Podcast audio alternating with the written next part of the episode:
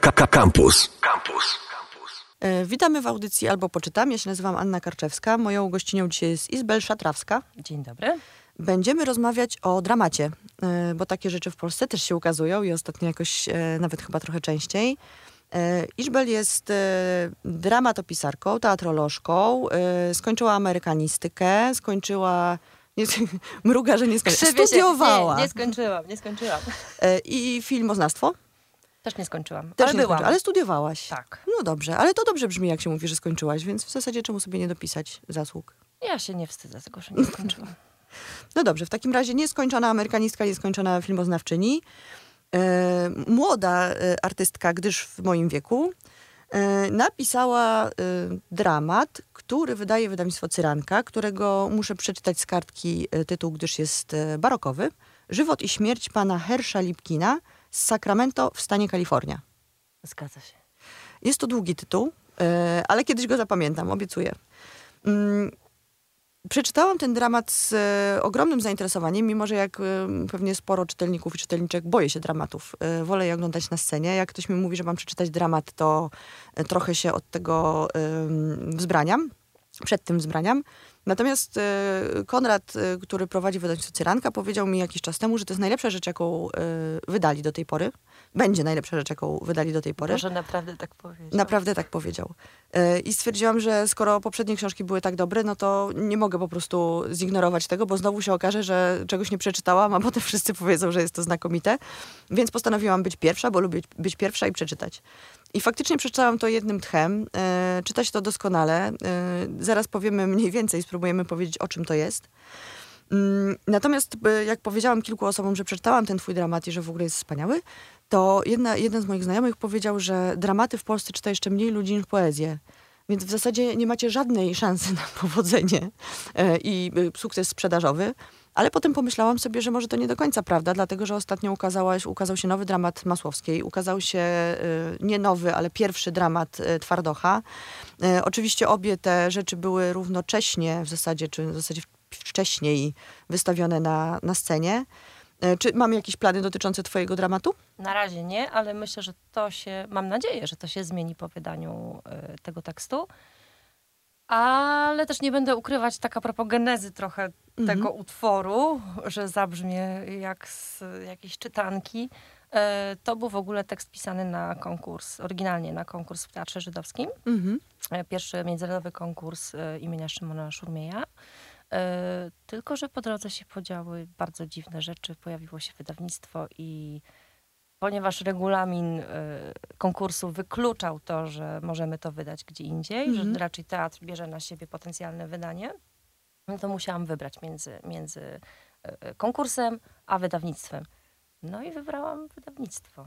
No, oczywiście moim zdaniem jest to dobry wybór. Jest to też dość długi dramat, jak na dramat. Jest to historia, ja spróbuję jakoś streścić. Jest to oczywiście karkołomne trochę. Jest to historia mm, e, Hersza Lipkina, który mm, wyjeżdża z Europy, ucieka z Europy przed wojną, ląduje w, po oczywiście jakichś tam perypetiach w Stanach Zjednoczonych Ameryki Północnej e, i tam ląduje w Hollywood. I próbuje swoich sił jako, e, uwaga, Indianin w filmie, bo okazuje się, że w filmie, w którym gra wszystkich, e, wszystkich ludzi e, indiańskiego pochodzenia, nie ma takiego słowa jak indiańskie pochodzenie, wszystkich Indian grają ludzie żydowskiego pochodzenia z kolei. No i to jest dopiero początek jakby całego tego szaleństwa, które się dzieje w tym twoim dramacie. Czy ty jak zdecydowałaś się napisać swój dramat, to myślałaś sobie o tym, że, że on będzie jakoś rezonował w kulturze, w takim sensie, że, że pomyślałeś sobie, że napiszesz to i to tam w jakimś e, świadku takim teatralnym e, zabrzmi, a potem jakoś zgaśnie? Czy miałaś taką nadzieję, że to coś wywróci do góry nogami? Bo to jest dosyć e, odważna sztuka. Nie wiem, czy jest odważna, To ja ci Może. mówię, że jest. Dobrze, to wierzę. Nie, wydaje mi się, że wszystko, co do tej pory napisałam, miałam nadzieję, że coś się gdzieś wywróci i coś się zmieni, bo chyba po to się pisze. Znaczy Mhm. ja, nie wiem, może jestem naiwna, może ja jestem niedojrzała, ale ja bardzo wierzę w jakąś taką siłę sztuki w ogóle. Mhm. Nie tylko sztuk teatralnych, czy dramatów, czy literatury, ale w ogóle mm, po co się zajmować sztuką? No moim zdaniem po to właśnie, żeby coś zmieniać.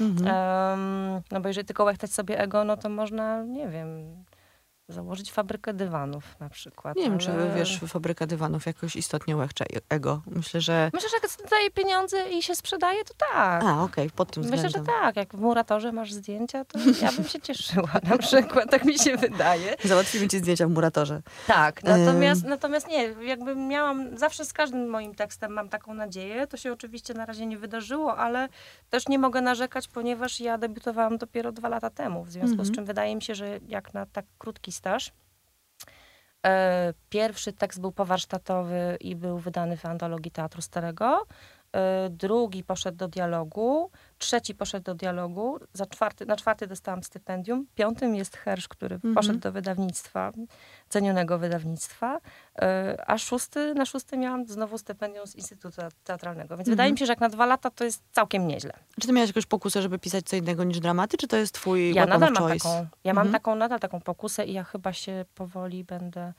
Przeprozawiać. tak, No dobrze. dokładnie tak. Bo się nie mieszczę troszkę i to widać. To jest właśnie dobre pytanie, y, które ja sobie też ostatnio zadawałam, czytając z kolei Mateusza Pakułę, y, którego znamy obie, y, książkę Jak nie zabiłem swojego ojca, jak bardzo tego żałuję. I pytałam go właśnie, dlaczego po tylu dramatach napisał w końcu prozę. On to trochę inaczej tłumaczył, ale myślę, że to jednak jest taka pokusa, żeby rozciągnąć trochę tą swoją, tę swoją fabułę i dać tym bohaterom trochę więcej, ym, nie wiem jak to powiedzieć, świata dookoła. No bo jednak mimo w dramacie to jest, y, to jest czysty dialog w zasadzie. Tak, tak.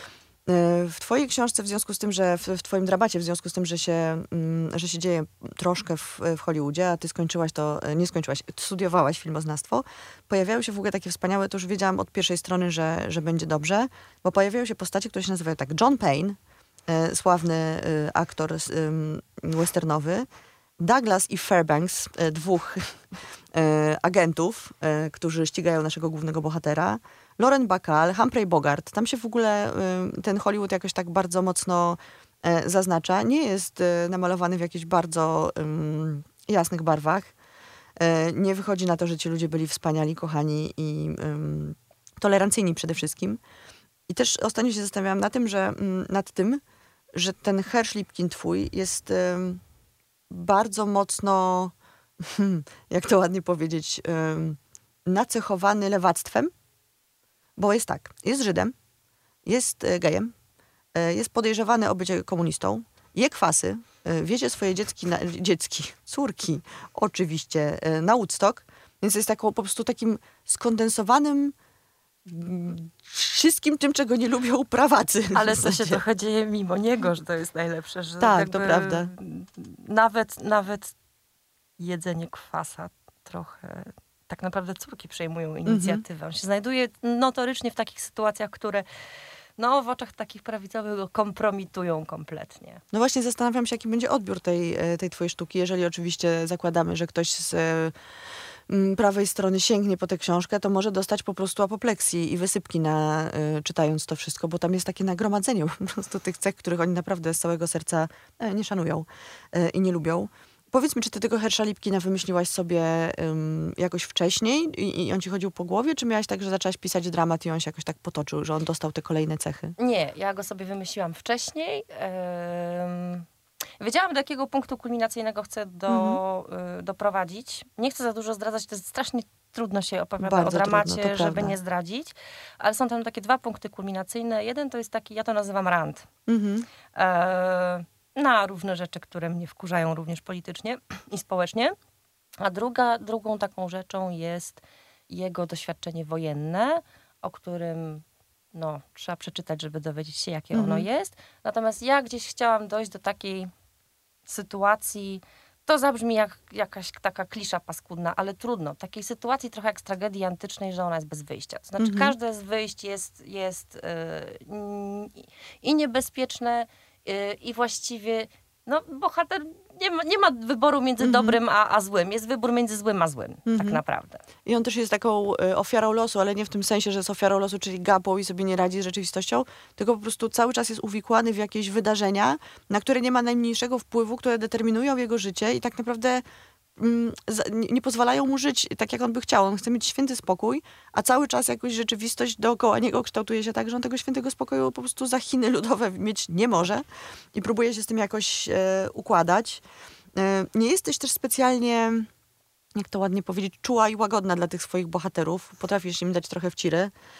E, powiedz proszę, jakie były najważniejsze rzeczy? Bo tam w tym dramacie jest bardzo dużo tematów. Jest e, temat zagłady, jest temat wojny, jest temat traum. Jest temat nietolerancji wobec Żydów, ale nie tylko, bo to się potem rozciąga też. Ładnie pokazujesz w ogóle, jak działa nietolerancja i te, te mechanizmy, które nami kierują, jak oceniamy jakichś ludzi. Mm, nie znając ich zupełnie. Mm, jest e, też trochę alkoholizm, jest, jest też trochę e, ta nagonka na komunistów w Stanach Zjednoczonych, które miały być tym takim rajem dla Hersza Lipkina i okazuje się, że niestety tym rajem nie będą. E, czy ty jakoś miałaś takie mm, punkty, które sobie wypisałaś, że to się ma tam zmieścić, czy po prostu ta, ta historia cię pociągnęła za sobą? Pociągnęła mnie, mhm. pociągnęła. Ja miałam na pewno punkty, które mnie... Mm które gdzieś jakiś taki szkielet mi postawiły. Więc chciałam, żeby była ta różnica, ten, ten podział, który się okazuje właściwie trochę złudnym podziałem między wschodem a zachodem. Mhm. Żelazna kurtyna, niby myślisz, że z jednej strony będzie lepiej, ale okazuje się, że z obu stron możesz dostać wciry. Mhm. E, bardzo mi zależało na właśnie tej kwestii nietolerancji. Tu chodzi no akurat w tym przypadku konkretnie o antysemityzm i o, e, o homofobię, aczkolwiek tam się pojawiają też inne tematy, bo jest jednak ten, ten wątek rdzennych Amerykanów, w związku mhm. z czym gdzieś to się wszystko przenika. Ale tak naprawdę w większości przypadków, o ile nie we wszystkich, jak piszę dramaty, to gdzieś mam taki zalążek i szkielet i postaci, ale to potem płynie. To znaczy, to się jakoś tak zaczyna przeradzać w coś innego. Nawet, żeby było śmieszniej, przed przyjazdem tutaj trafiłam gdzieś na kąpie, zupełnie przypadkiem na kąpie, na, na krótki plik tekstowy, bo czasami sobie zapisuję tak na boku, nawet mhm. to nie jest w jakimś sensie ustrukturyzowane, to nie jest jakaś, nie wiem... E, e lista zadań, mhm. tylko luźne myśli, które sobie tak na szybko w notatniku wrzucam. I znalazłam właśnie jakieś pierwsze luźne myśli w związku z Herszem. Wszystko jest inaczej. znaczy, Czyli cię znarowił tak, dramat. Tak, tak, tak, ale on mi się zawsze znarawia. Mhm. Może dlatego, że jest dialogiem. Mhm. Tak naprawdę dramat jest dialogiem i jak się wchodzi w, w taki tryb pisania mm, w jakiś sposób imitujący mowę codzienną, no to trochę zaczyna płynąć samo. Mhm. E, jest też, e, bardzo mnie rozczulało w, e, w Herszu Lipkinie, już będziemy go skracać, tytuł tego dramatu, powtórzymy go jeszcze pewnie, to, że bardzo precyzyjnie piszesz osobie, która być może będzie ten dramat wystawiać, jak mają wyglądać te takie przerówniki wizualne, nie wiem jak to ładnie nazwać, że piszesz jaka piosenka, ale też w jakiej wersji najlepiej, żeby się pojawiła e, podczas tego spektaklu. To mnie bardzo rozczuliło, bo to jest takie, że możecie sobie puścić jakąś piosenkę, ale najlepiej, żeby to była to i najlepiej, żeby była w tym ale i tym jest, wykonaniu. To jest moja, moje hopla, bo ja mam w ogóle rodziców muzyków i się wychowałam w muzycznym domu. E, i na przykład zauważ, jak mam końcówkę y, tego dramatu, no to piszę, że można wrzucić projekcję, ale nie mhm. trzeba, ale jak ktoś chce, to może tutaj wyjąć takie zdjęcia, found footage y, od tego do tego okresu, ale niespecjalnie się tego przywiązuję, bo ja w ogóle nie jestem wzrokowcem, ja jestem słuchowcem. Mhm. Być może dlatego dobrze mi się pisze dramaty, no bo, no bo mm, to jest pisane dialogiem, a w przypadku muzyki, o nie, to musi być konkretne To było wykonanie. bardzo konkretnie napisane. A pamiętasz, oczywiście, że pamiętasz, jakie piosenki między innymi miały się pojawić w Herszu? Tak, no to jest przede wszystkim Alabama Song, czyli ten słynny Show Me The Way to the Next Whiskey Bar i to jest Bertolda Brechta i e, Kurta Weila, ale moim zdaniem i tak najlepiej to wykonują The Doors. Którzy się e, dwa razy pojawiają w Tak, dramacie. bo potem się pojawia też e, The End.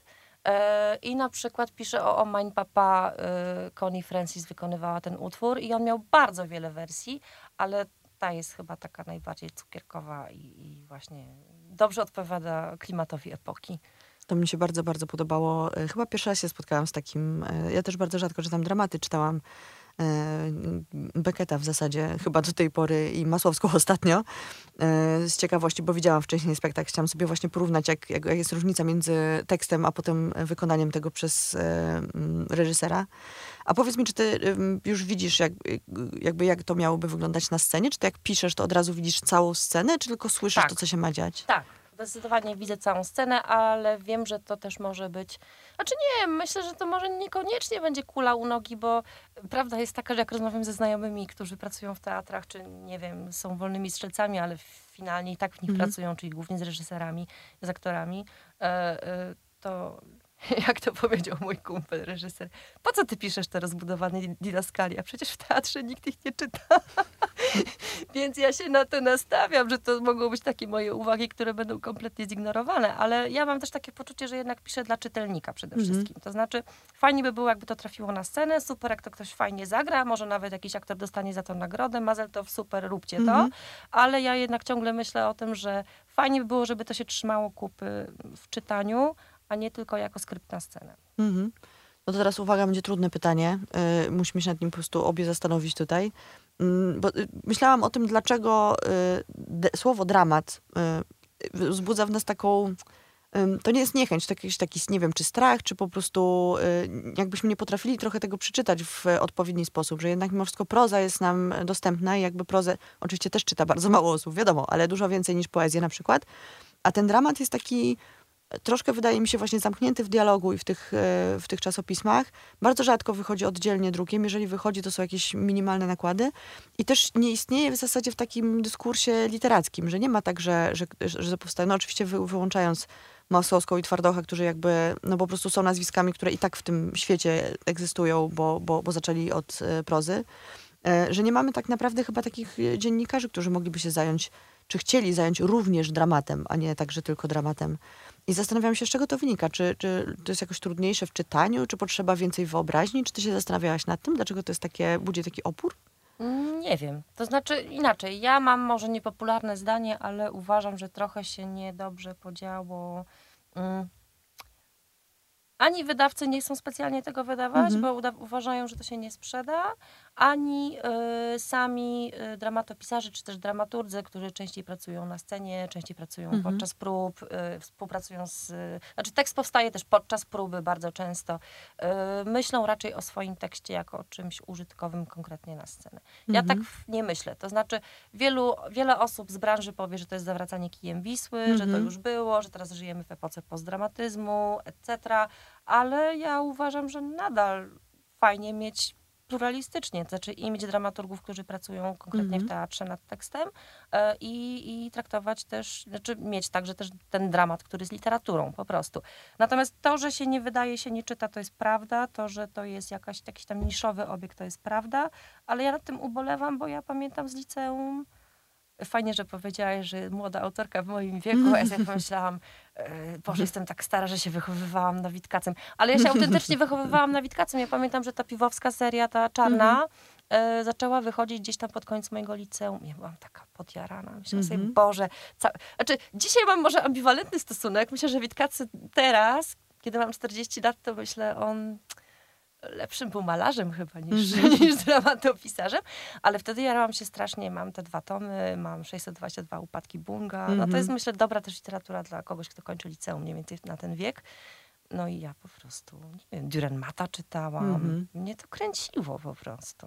No właśnie ja pamiętam, że ja y, jakby y, czekając na Godota, to jest rzecz, którą czytam kilkanaście razy i to mi po prostu weszło, nie wi- znaczy wiadomo dlaczego, bo jest doskonałe i bardzo odpowiadające, jak się okazało potem mojemu podejściu do świata, e, albo odwrotnie, moje podejście do świata zostało ukształtowane przez e, czekając na Godota.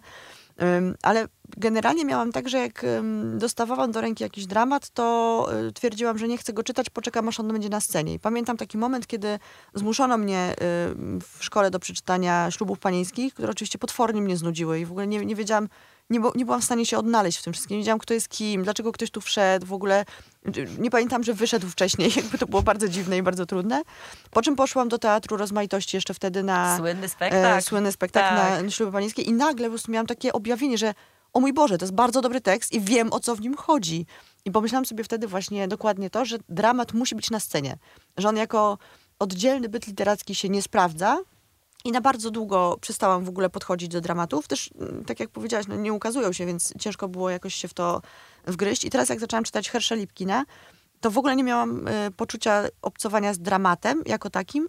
To się dla mnie układało w powieść. E, mimo to, że to są same dialogi, są oczywiście te didaskalie, ale tak naprawdę te dialogi były tak napisane, że ja widzę i film z tego, bo ja z kolei operuję wyobraźnią filmową, więc ja od razu przekładam e, rzeczy na film.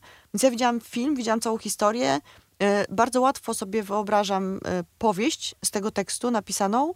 E, I w ogóle jakby ta, ta forma dramatyczna nie była dla mnie przeszkodą żadną w czytaniu tego. I uważam, że to jest ogromna zasługa twoja, że napisałaś coś takiego. Ale ja myślę, że dotknęłaś sedna, bo powiedziałaś, że masz wyobraźnię filmową i to się wszystko wiąże, bo ja w ogóle na teatrologii, przyznam się tutaj, ja się tam znalazłam przypadkiem. Ja zawsze chciałam studiować w szkole filmowej w Łodzi, mhm. startowałam tam raz, nie dostałam się, byłam bardzo zawiedziona, rozgoryczona i tak dalej. E, a na teatrologię poszłam przypadkiem, bo po prostu poszłam na olimpiadę polonistyczną mm -hmm. i miałam indeks na UJ. Stwierdziłam, a co to takiego ta teatrologia? No to może pójdziemy, no zobaczymy. No i się tam odnalazłam faktycznie. Mm -hmm. Ale to nie, to nie był mój pierwszy wybór. Ja, ja jednak jechałam do Krakowa, znaczy przyznam się, to był rok 2000. Ja tam jechałam mniej więcej wiedząc, kim był Grotowski i wiedząc, kim był Kantor, to na mm -hmm. pewno, ale ja nie wiedziałam, kto to był Krystian Lupa na przykład. Mm. A już tam przyjechałam, znalazłam się wśród takich hardkorowych fanów, którzy, nie wiem, Kalkwrek widzieli po 15 mm -hmm. razy. Ja to musiałam wszystko nadrobić. Oczywiście się w tym zakochałam, bo to było nowe, to było nieodkryte. Między innymi dlatego filmoznawstwa nie skończyłam, że to było dla mnie chyba już, mm, nie było tego powiewu świeżości mm -hmm. i mhm. nowości, że ja o filmie wiedziałam na tyle dużo i to była zawsze moja olbrzymia pasja, że na pierwszym, po pierwszym roku, po pierwszym semestrze miałam takie poczucie, że kurczę, ile można tego Griffitha oglądać. Mm -hmm. No wszyscy wiemy, tak, no, mm -hmm. Narodziny Narodu no, i, i Chaplin, i, ale dalej ja chcę mm -hmm. jakąś głębszą analizę. Ona jest oczywiście na tych studiach, tam są świetni wykładowcy, ale później. Ten mhm. początek to jest takie wprowadzenie. Ja się tym początkiem po prostu zmęczyłam i dlatego tego filmu za nie skończyłam. Ale niewątpliwie ja mam w dużej mierze filmową wyobraźnię, wiem o tym. Tak, i to trochę szczerze powiedziawszy, nawet nie trochę, że to czuć, jak się czyta ten dramat. E, dlatego bardzo Was, kochane słuchaczki i kochani słuchacze, zachęcam do tego, żeby nawet jeżeli słowo dramat e, budzi Waszą e, początkową niechęć, czy strach, czy nie wiem, jakąś niepewność, czy sobie z tym poradzicie, to i uwaga, powtarzam cały tytuł, Żywot i śmierć Her pana Hersza Lipkina z Sacramento w stanie Kalifornia, który to dramat napisała Iżbel Szatrawska, która siedzi ze mną dzisiaj w studio.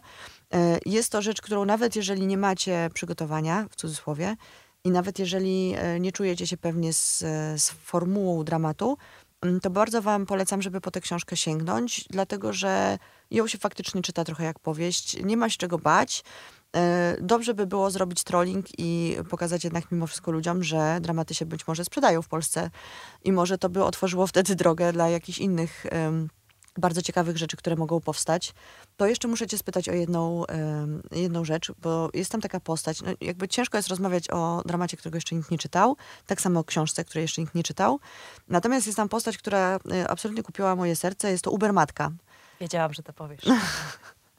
Powiedz mi, Wszyscy kim jest Uber... kochają Ubermatkę. Wszyscy kochają Ubermatkę. Powiedz mi, kim jest Ubermatka i dlaczego jest taka ważna dla wszystkich? No Ubermatka, mm, ja oczywiście prześmiewczo tak nazwałam, nawiązując oczywiście do Ubermensza i, i trochę sobie robiąc jaja, no bo tam, tam w ogóle jest dużo jaj, powiem uczciwie, mimo też ciężkich tematów czasami, e, ale dla mnie ona miała być taką kwintesencją Nazwijmy to tak, jak są memy o Asian Father, który mhm. stoi nad tym swoim dzieckiem i mówi, że się nie wykazałeś wystarczająco, bo tam powinieneś mi dostać szóstkę, a dlaczego tylko piątka z plusem.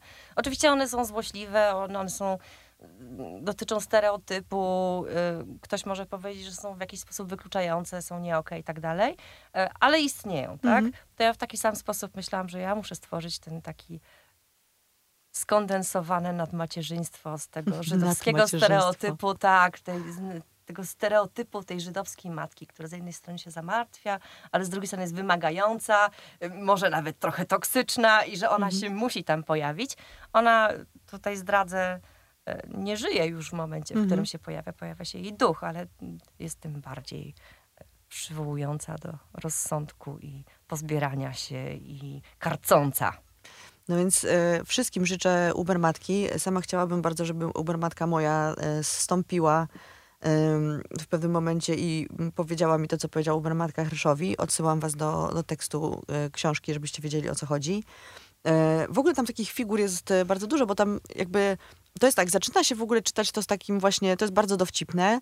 Czujemy oczywiście tam taki niepokój na plecach, że jakby to śmiesznie, śmiesznie, ale oczywiście śmieszne jest to, że właśnie osoby żydowskiego pochodzenia grają Indian. Jest wspaniała scena, jak jest zapisane w scenariuszu, że e, umierający wódz, grany zresztą przez e, starszą Żydówkę, ma coś bełkotać w swoim języku. I ona zaczyna mówić widzisz i okazuje się, że wszyscy to rozumieją, bo połowa Hollywoodu jednak mimo wszystko zna chociaż podstawę albo jest w stanie rozróżnić jakieś słowa i mówią jej, że ona nie może mówić w tym języku, bo przecież wszyscy to znają. To są dosyć komiczne sytuacje. I potem powoli, powoli ten dramat zmierza w taką stronę, że zaczyna się robić coraz bardziej niepokojący. Jak już wchodzą te tematy zagładowe, to robi się naprawdę bardzo poważnie, ale on w gruncie rzeczy jest niezwykle e, dowcipną rzeczą, mimo tego, że poruszano hardkorowe tematy, no bo cała nagonka na w cudzysłowie komunistów w Hollywoodzie nie była niczym śmiesznym. E, zresztą były o tym doskonałe filmy.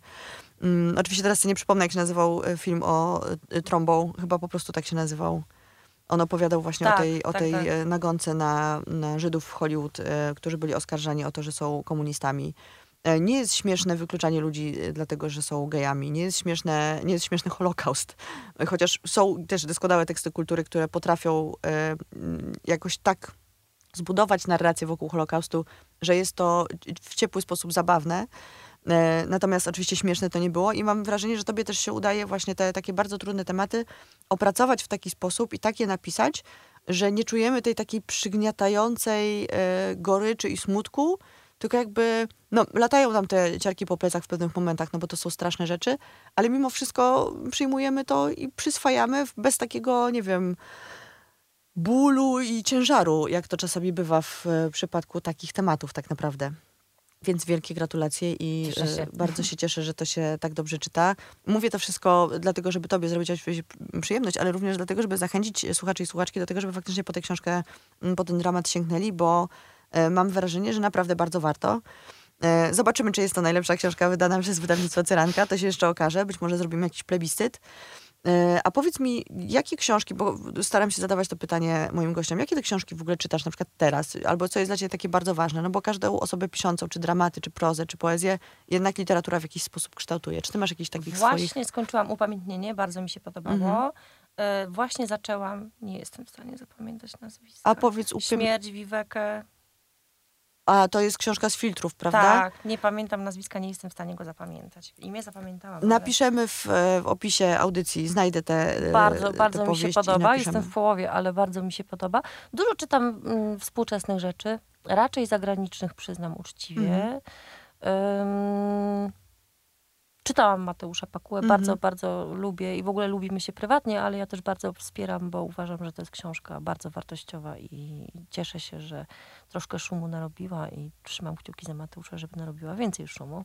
Tym bardziej, że pomijam już jakby ten temat główny, ale to, to że tam też w środku jest dramat. Y, Dwa Lew nawet i, fragmenty tak, dramatyczne tak. są. I, I to jest też fantastyczna sprawa. E, o drugim myślisz o rozmowie z babcią? Tak. Tak, też jest wspaniały. Eee, ale jakbyś miała mnie tak spytać, co najbardziej lubię, to ze mnie wyjdzie taka straszna konserwa. ale to nie Bo ma w ja tym kocham, nic strasznego. Tak, ja kocham Dostojewskiego, chociaż był mrukiem i nie lubił Polaków i tak dalej. I wiadomo, teraz się dużo mówi o takich rzeczach, właśnie o tym wielkorosyjskim myśleniu i tak dalej. Ale kocham Dostojewskiego, kocham Biesy, e, konkretnie najbardziej. E, kocham Tomasza Mana. Mhm. Chyba najbardziej doktora Faustusa. Mhm. E, kocham Szekspira. Kocham w ogóle cały antyk. To znaczy może nie Wergiliusza, ale, ale dramaty starożytne uwielbiam. Z takich ostatnich rzeczy. Bardzo, ja się w ogóle wychowałam, o, bo to będzie chyba najuczciwsze. Ja się generalnie wychowałam tak naprawdę na tych klasycznych cegłach, wiadomo, tam Dostojewski, Szekspir, ktoś mm -hmm. tam, ale tak naprawdę ja się wychowałam na literaturze amerykańskiej XX wieku. Mm -hmm. e, I dotyczy to także dramatu. E, pisałam magisterkę z Aniołów w Ameryce Kusznera. To mm -hmm. było mhm. jeszcze zanim e, Krzysztof Walikowski wystawił Anioły e, w teatrze Wtedy chyba jeszcze to były rozmaitości, ale mm -hmm. oni to w tej fabryce wódek mm -hmm. y, wystawiali, z tego co pamiętam. A może już w ATM, nie pamiętam.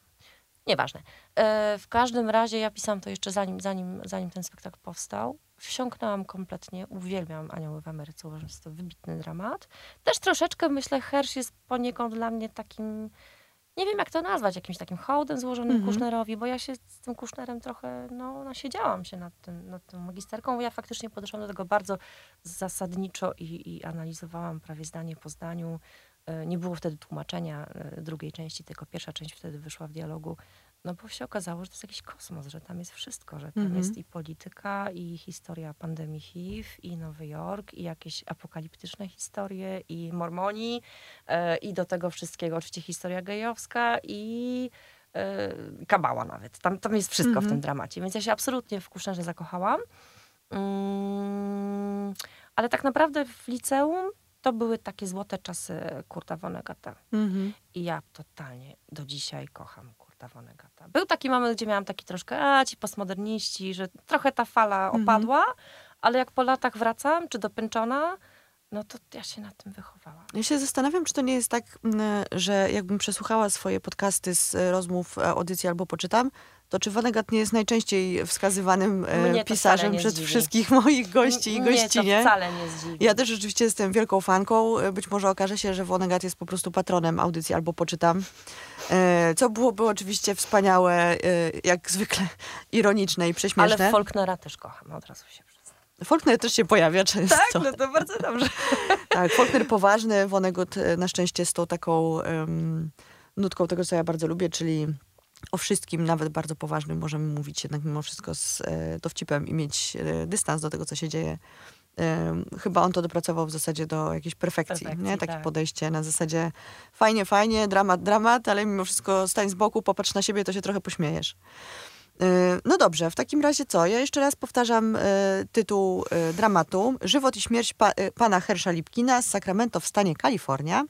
E, Dramat ten ukazał się dwa dni temu nakładem wydawnictwa Cyranka. We wszystkich dobrych księgarniach być już powinien. E, Bardzo zachęcam do tego, żebyście po to sięgnęli. E, Bardzo zachęcam do tego, żebyście w ogóle sięgali po dramaty, bo, bo być może jest tam dużo więcej rzeczy niż nam się wydawało. W Krakowie jakoś w 26 jest spotkanie z tobą, czy ja dobrze pamiętam? Być może. ja, Więc- ja nie ogarniam, ale no być więc może. jest 26 kwietnia w Krakowie spotkanie, które prowadzi właśnie Mateusz Pakuła z, e, Tak, z tobą zgadza się. na temat tego dramatu. Jeżeli słuchają nas, nas, nas jacyś mieszkańcy Krakowa i mieszkanki, to serdecznie zapraszamy. E, I co, ja mam nadzieję, że jeszcze będziesz miała szansę e, opowiadać o, tej, o tym dramacie w, szeroko w mediach, również komercyjnych e, i że coś się trochę zmieni w naszym postrzeganiu dramatu. Bardzo Ci dziękuję za to, że przyjechałeś do mnie z Krakowa. Chciałam powiedzieć, że to już jest trzecia osoba, która ostatnio przyjechała do mnie z Krakowa, więc chyba muszę zapraszać. Tak po prawdzie, ale nie chcę ci psuć. Nie przyjechałeś z Krakowa? Nie, znaczy ja mieszkam w Krakowie od 22 lat, ale zajechałam jeszcze do domu do rodziców, a jestem z Olsztyna oryginalnie, więc... Nie, Olsztyn też jest okej. Okay. Przyjechałam z Akceptuję to. Krakowa przez Olsztyn, tak to nazwijmy. Nie, akceptuję to. Jakby Olsztyn też jest w porządku. E, pisarza ani pisarki z Olsztyna jeszcze u siebie nie miałam, więc e, wszystko przede mną. E, Was, słuchacze i słuchaczki, bardzo serdecznie zachęcam do tego, żebyście e, odwiedzali na Facebooku profil audycji, audycja o książkach albo poczytam. Mm, Są tam zawsze listy książek, o których w audycji mówimy. W każdym razie staram się je tam zamieszczać. No i zawsze możecie pisać, czy wam się podobało, czy wam się nie podobało i z kim jeszcze chcielibyście, e, żebym porozmawiała. I możecie też zadawać pytania moim gościom, bo pozostaję z nimi w kontakcie i zawsze mogę te pytania przekazać e, i wam odpowiedzieć. E, Ale też mam nadzieję, że będziecie, Izbel, jeszcze mogli zadawać pytania na żywo na różnych spotkaniach, jak się książka ukaże. I co? Bardzo Ci dziękuję za to, że przyjechałaś. Ja też dziękuję bardzo. Wam bardzo dziękuję za to, że słuchaliście e, w sobotni poranek albo popołudnie, to zależy jak e, wczoraj spędziliście wieczór, e, audycję o książkach, co nie jest pierwszym wyborem każdego Polaka. E, I do usłyszenia w takim razie w przyszłym tygodniu, w którym to już będę gadała o majówkowych książkach i postanowiłam po raz pierwszy od dłuższego czasu zrobić audycję solo. Więc po prostu przygotuję listę książek na e, majóweczkę e, i postaram się tym razem, żeby to były książki wesołe, o miłości, o kwiatkach i o ptaszkach i żeby w końcu nie było na antenie o śmierci, chorobie, zagładzie i apokalipsie. Bardzo Wam solennie obiecuję, że to się wydarzy. Dziękuję za uwagę i do usłyszenia. Słuchaj Radio Campus, gdziekolwiek jesteś. Wejdź na www.radiocampus.fm.